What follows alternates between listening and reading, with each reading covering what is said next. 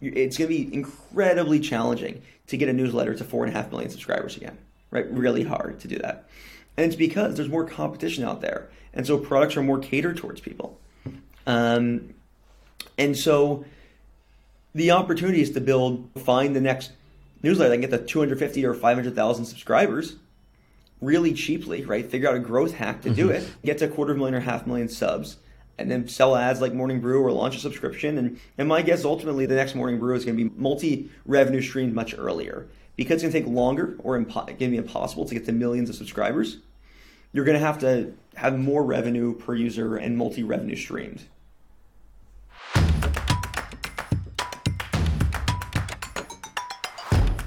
What's up, Austin, man? How's it going? Good. How are you? What's going on? Good, good. For those of you watching, Austin is the founder and now CEO of Morning Brew, a daily business newsletter that goes out to more than 4 million subscribers, is it? Yeah, over 4 million now. That's amazing. That's amazing. And you guys have now diversified into multiple different newsletters. There's Marketing Brew, there's Emerging Tech Brew, there's Retail Tech Brew, all of that stuff. And are you comfortable disclosing like annual revenue and stuff like that? Or ballpark? Yeah, so we have a couple products first. You know, we have the daily newsletter, over 4 million. We have a bunch of other industry verticals or job functions. We have HR, retail, marketing, IT, CFO. We're really diving deep into multimedia. So we have podcasts, we're looking to expand podcasts, YouTube content, video content, social content. And lastly, we have consumer revenue. So we have an education team that creates great educational products varying from a day to eight weeks for people who want to up level their career and we will do about 70 million of revenue this year. That's amazing, dude. And how long ago did you guys start? Like when did Morning Brew launch? Yeah, so the first edition of Morning Brew, and there's actually a previous iteration, but the first edition of Morning Brew started March 14th, 2015. Originally, it was called Market Corner, and it was sent mm-hmm. out as a PDF attachment to an email. So we've come okay. a long way from a, uh, an email PDF.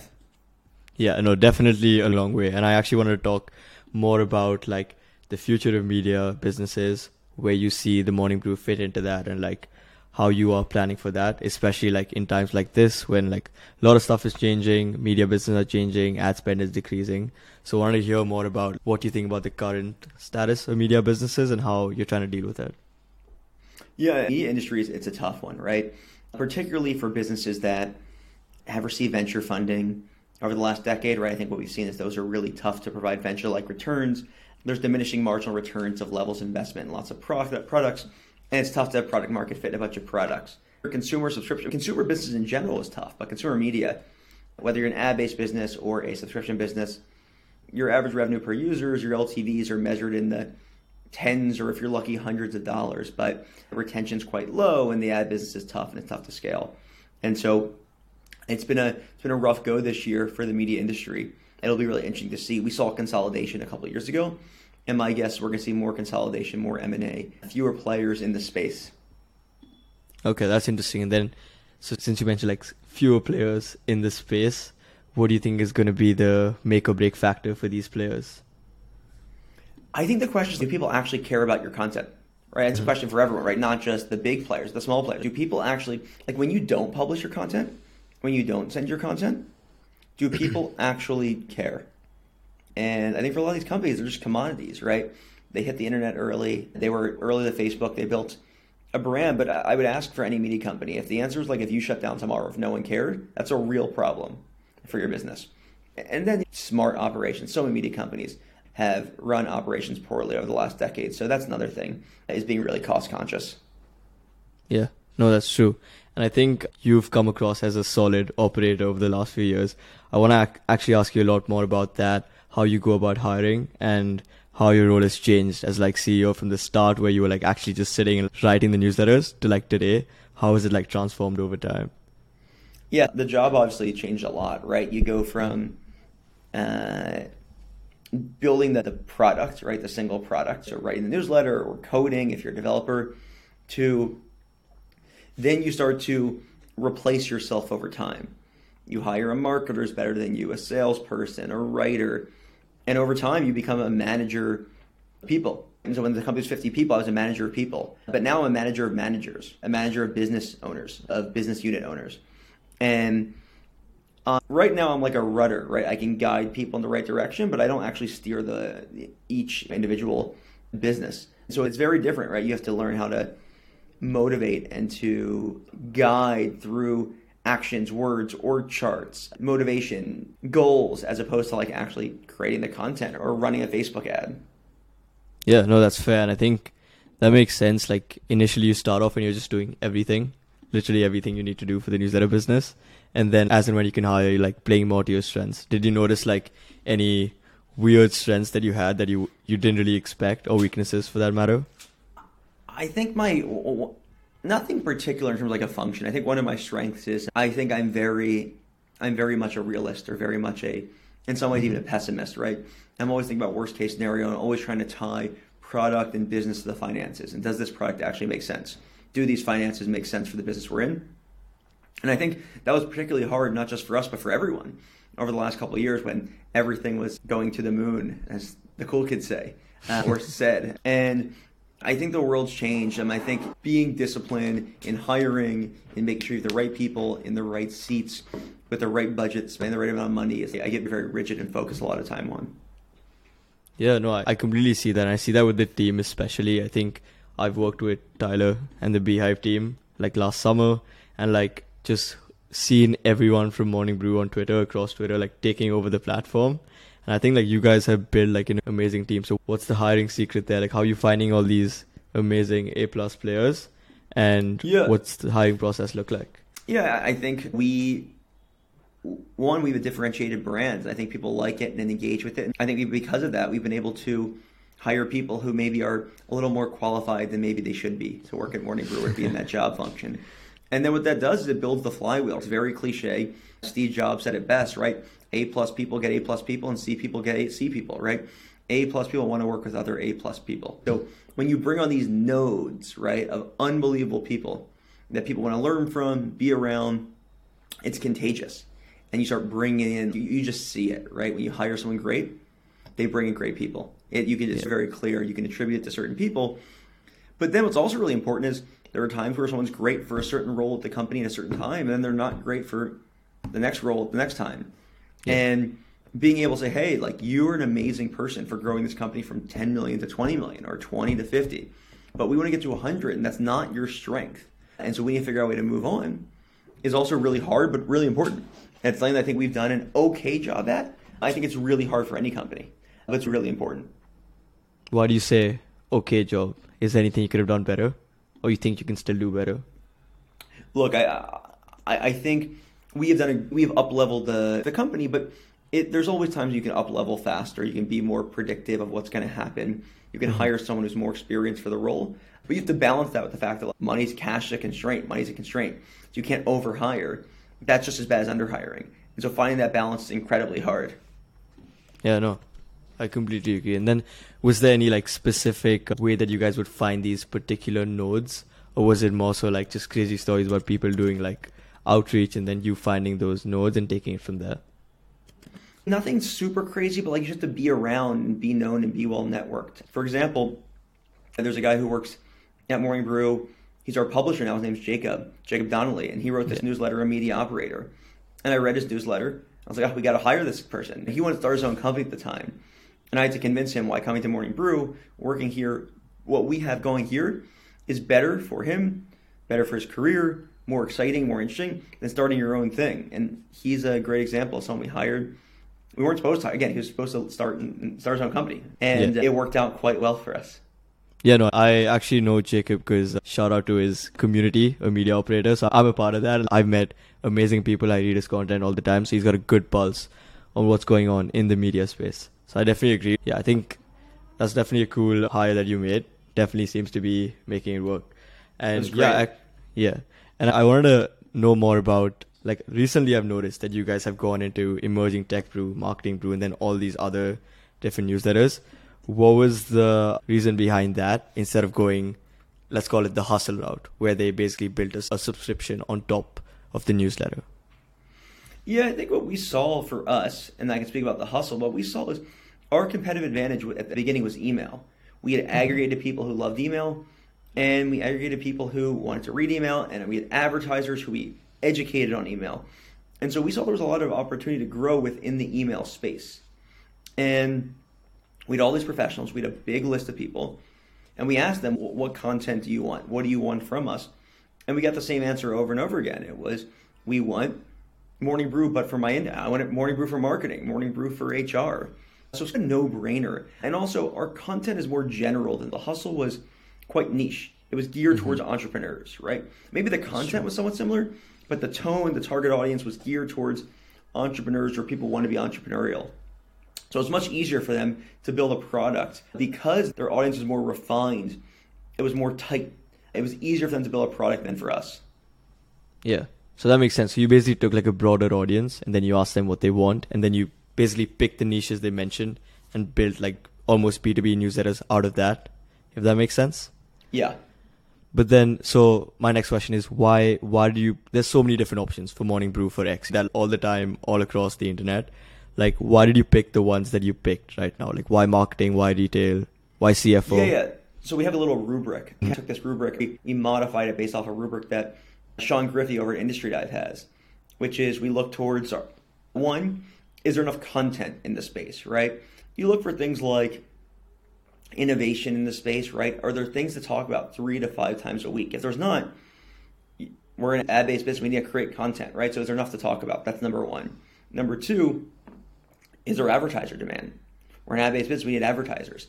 And so there are tricks and hacks to look and see other things, events, conferences, other media properties. Are they full of advertisers? And who would the advertisers be? And then number three, we look at the overlap of how many people work in HR in the daily newsletter oh, it's 100,000, that's a great base for us to start with and get our mm-hmm. flywheel turning. We don't grow as much from content on the web, we grow from our newsletters. And so we need to start with a really strong base to get that flywheel going. It's really important for us. Okay, so I'm basically hearing like content, and then there's consumer demand, which is like the readers, and then there's ad demand. Like those are the three basic elements of what you would pick. And exactly, then, yeah. Is there any element of, let's say, like the quality of the consumer demand? Did you specifically look for the readers that have the willingness to spend, or was it more so what your readers were already asking for, and that's what you prioritize? You're saying so the readers would spend on? Yeah, the readers, the advertisers. Like, yeah, the readers. Yeah, so because it's a free product, we're not as worried about our readers' willingness to pay. It's more our advertisers' willingness to advertise. Okay. So that was that was definitely something that went into consideration, like when you went into.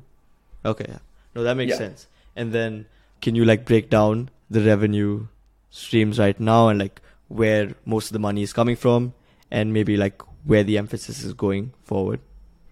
Yeah, most of the revenue, oh, about 50% of the revenue or a little bit more comes from the daily newsletter. The other newsletters make up the vast majority of the rest. And then we have events which are not huge but meaningful to the business for sure. Education, meaningful. In terms of where we're going, right?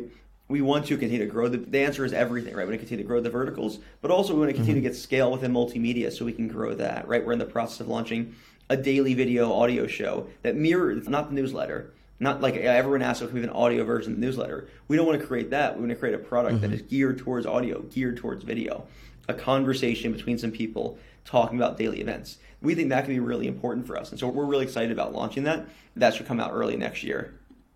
Yeah, no, I, I remember coming to the office and then seeing the audio and video studios downstairs. Yeah, the studios are really are. cool. It's, it's, yeah. it's a lot of fun.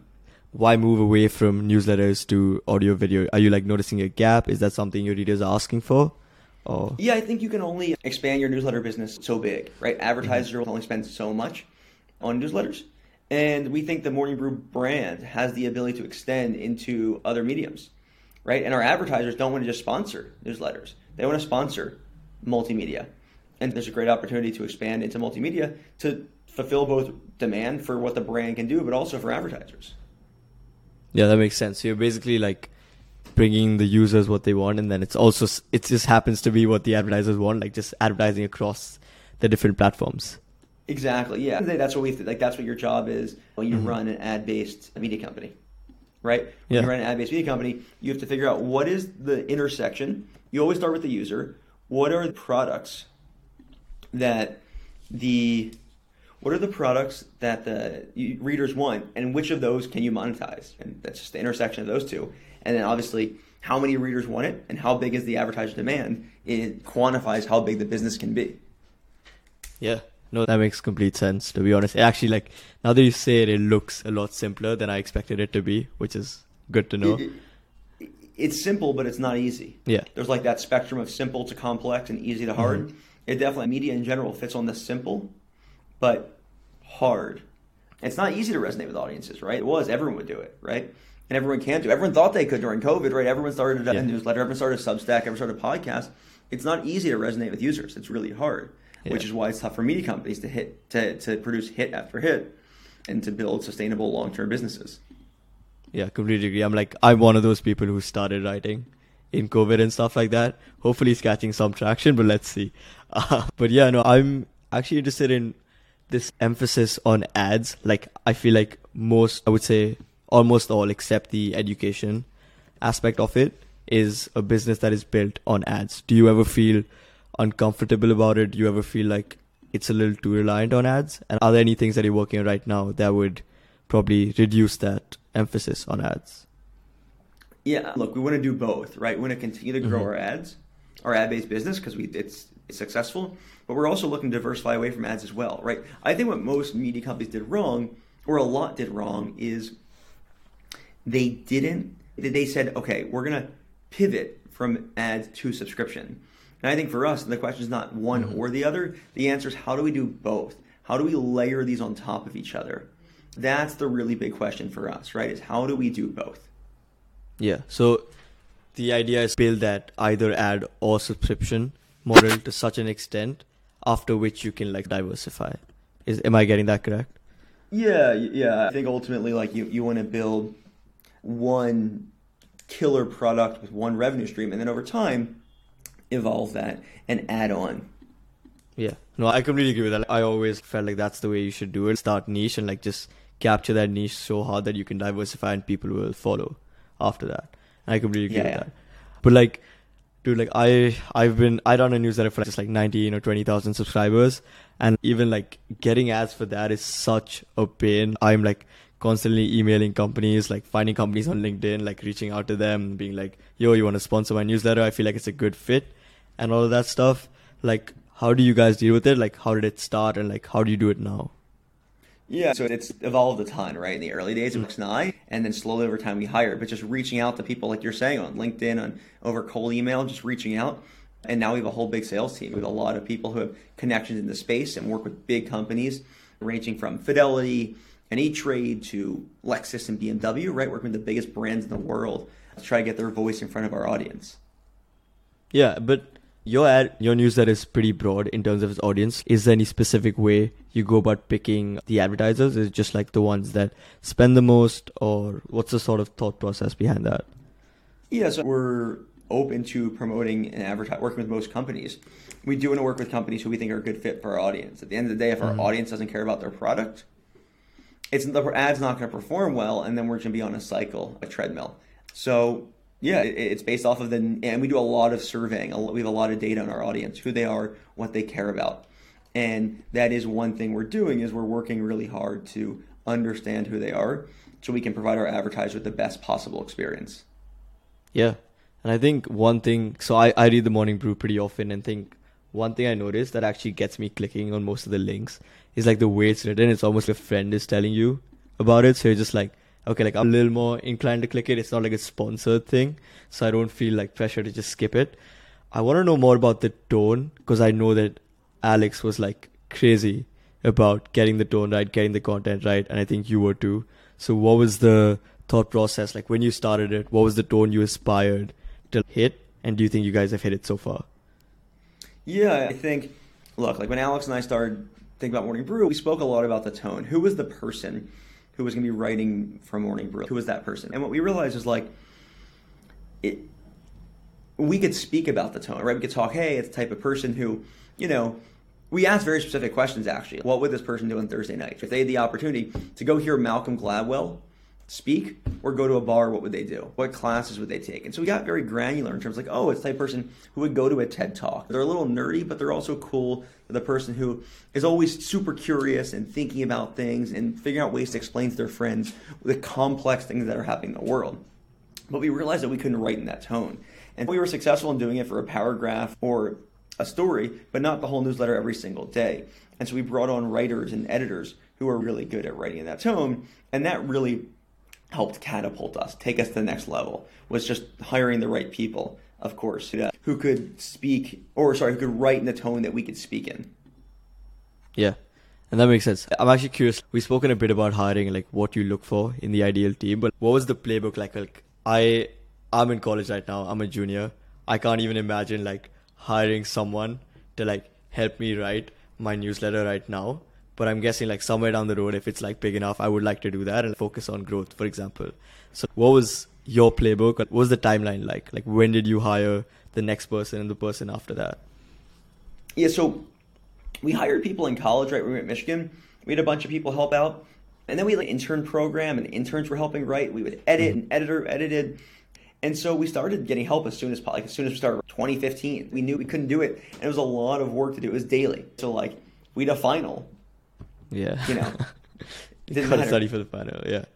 No, that makes sense. I think I just gotta go for it, ask for help, and like just be ready to do that. I just I've had this block in my head. It's just I want to do it myself and like just handle everything myself, like the content, the growth, all of that stuff. But yeah, just hearing you say that you started in Michigan is, yeah, I think that's smart. I think something I should definitely consider. But that being said, talking about my newsletter and all these other newsletter opportunities, I want to hear like your take on the newsletter space specifically today. Because like we've spoken a bunch about like media businesses and how that looks and all that stuff, but most of my audience is like into the newsletter space. So, what would you say are the different like categories of newsletters that you see are there, and which would you say are working?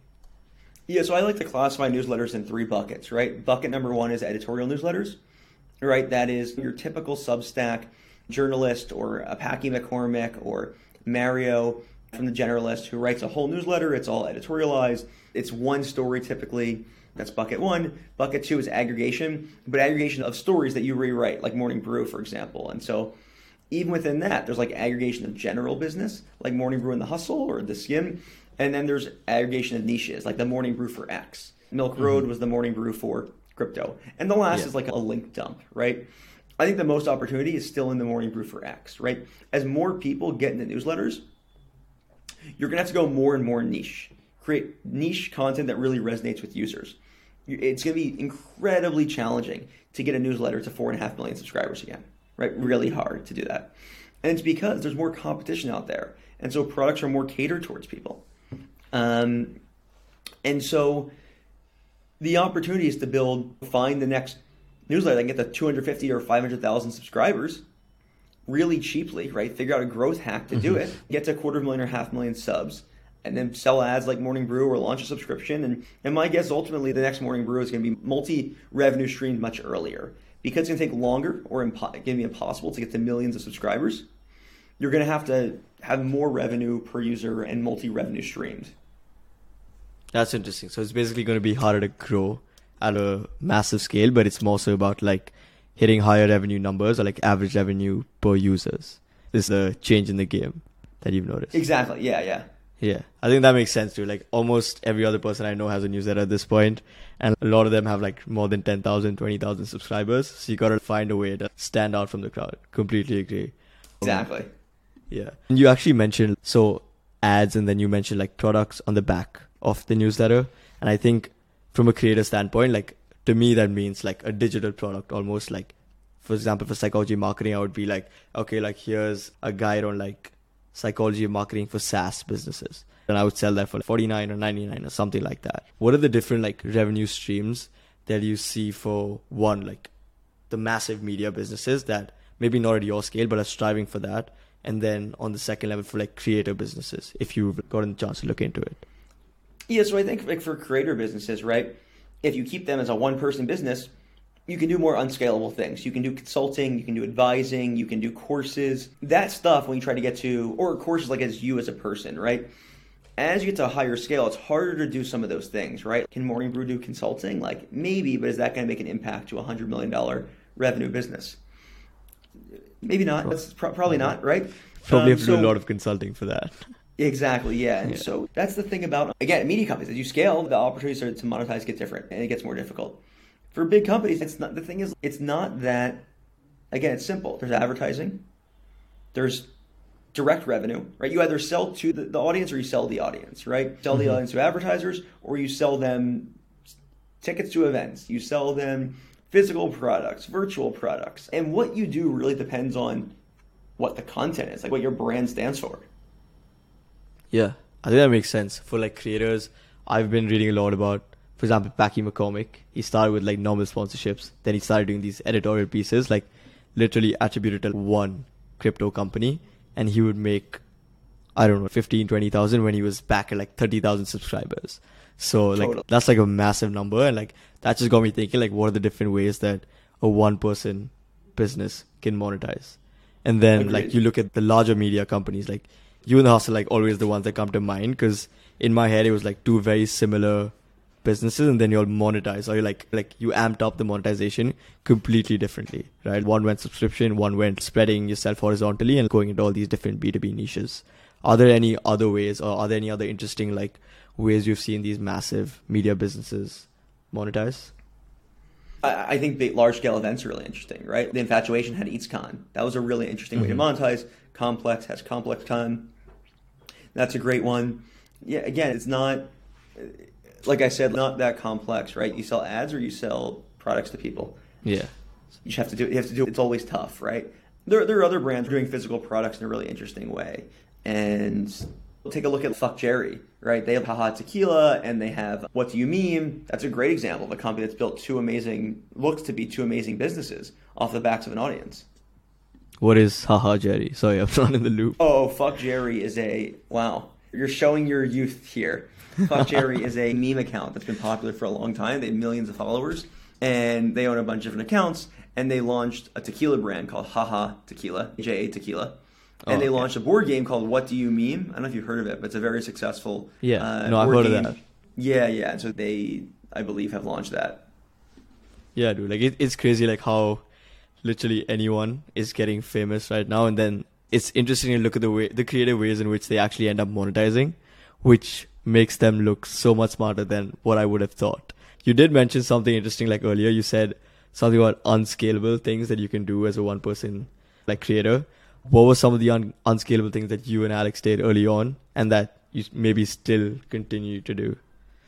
Yeah, early on we did a lot of unscalable things, right? We would go from club to club and class to class at the University of Michigan, passing Mhm. around pieces of paper to get people to sign up for our daily newsletter. So we go to an Econ 101 lecture that had 500, 600, 700 people in it. And Yeah. we pitched the class on, hey, sign up for Morning Brew. And then we'd stand around putting a piece of paper in people's faces, convincing them to sign up. And we'd be like, you know, sign up for Morning Brew. And then we would take that piece of paper and we would copy and paste their emails ourselves. Or we'd actually, we it wasn't virtual, so we'd actually have to type in Oh, person's yeah. email. So, you know, things like that, right? And then we got to five or 10,000 subs and we're like, wait a minute. What if we, what if we did this at other schools. Like I have friends at, Yeah. I went to Michigan. I have friends at Penn State, friends at Indiana, friends at Wisconsin, and then we so we tried to do unscalable things, but then we turned the unscalable scalable. Yeah, which is exactly what you should be doing. So that that turned into like the Brew Ambassador program. Is that right? Exactly. Yeah. Yeah. And then how did the Brew Ambassador program work? Yeah. I mean, we, we were basically like, hey, like we, we want to find friends and people other schools who are passionate about morning brew and spread the word. And we tested a lot of different types of ambassador programs. Right. The first one had 12 people, and we really focused on those 12. And we realized that that probably doesn't work because those 12 people, we picked the most motivated people. The problem is those 12 people signed up for 100 different things. And so they were in college, they had uh, 10 different extracurriculars. They it didn't work, they were too busy. Then the next semester, we tried the opposite. We got like a thousand people and we automated everything up to a certain point. That was hard. That, that was more successful. It was hard to keep track of. We ended up finding the middle ground. You have a couple hundred people, and you have to like prove yourself to get into a group like that. That for us worked the best. That's interesting. I could really can relate to that. Those people who like sign up for 10 extracurriculars and then forget about the first one. I think that makes complete sense. Really. Yeah. Yeah. The middle ground makes complete sense. And then I actually want to talk more about the different things you guys did to grow the newsletter. And I don't know if you're still focused on that as of now or whether you're like focused on scaling, but what was the growth playbook like from start where you went and like literally almost forced people to sign up for the newsletter by staring them down to today? What is the Yeah, I, I, today we, we don't do anything I'd say super unique. We, we just try to get really good at everything. We do mm-hmm. paid ads, right? Facebook, Google, Snapchat, TikTok, all the paid sources.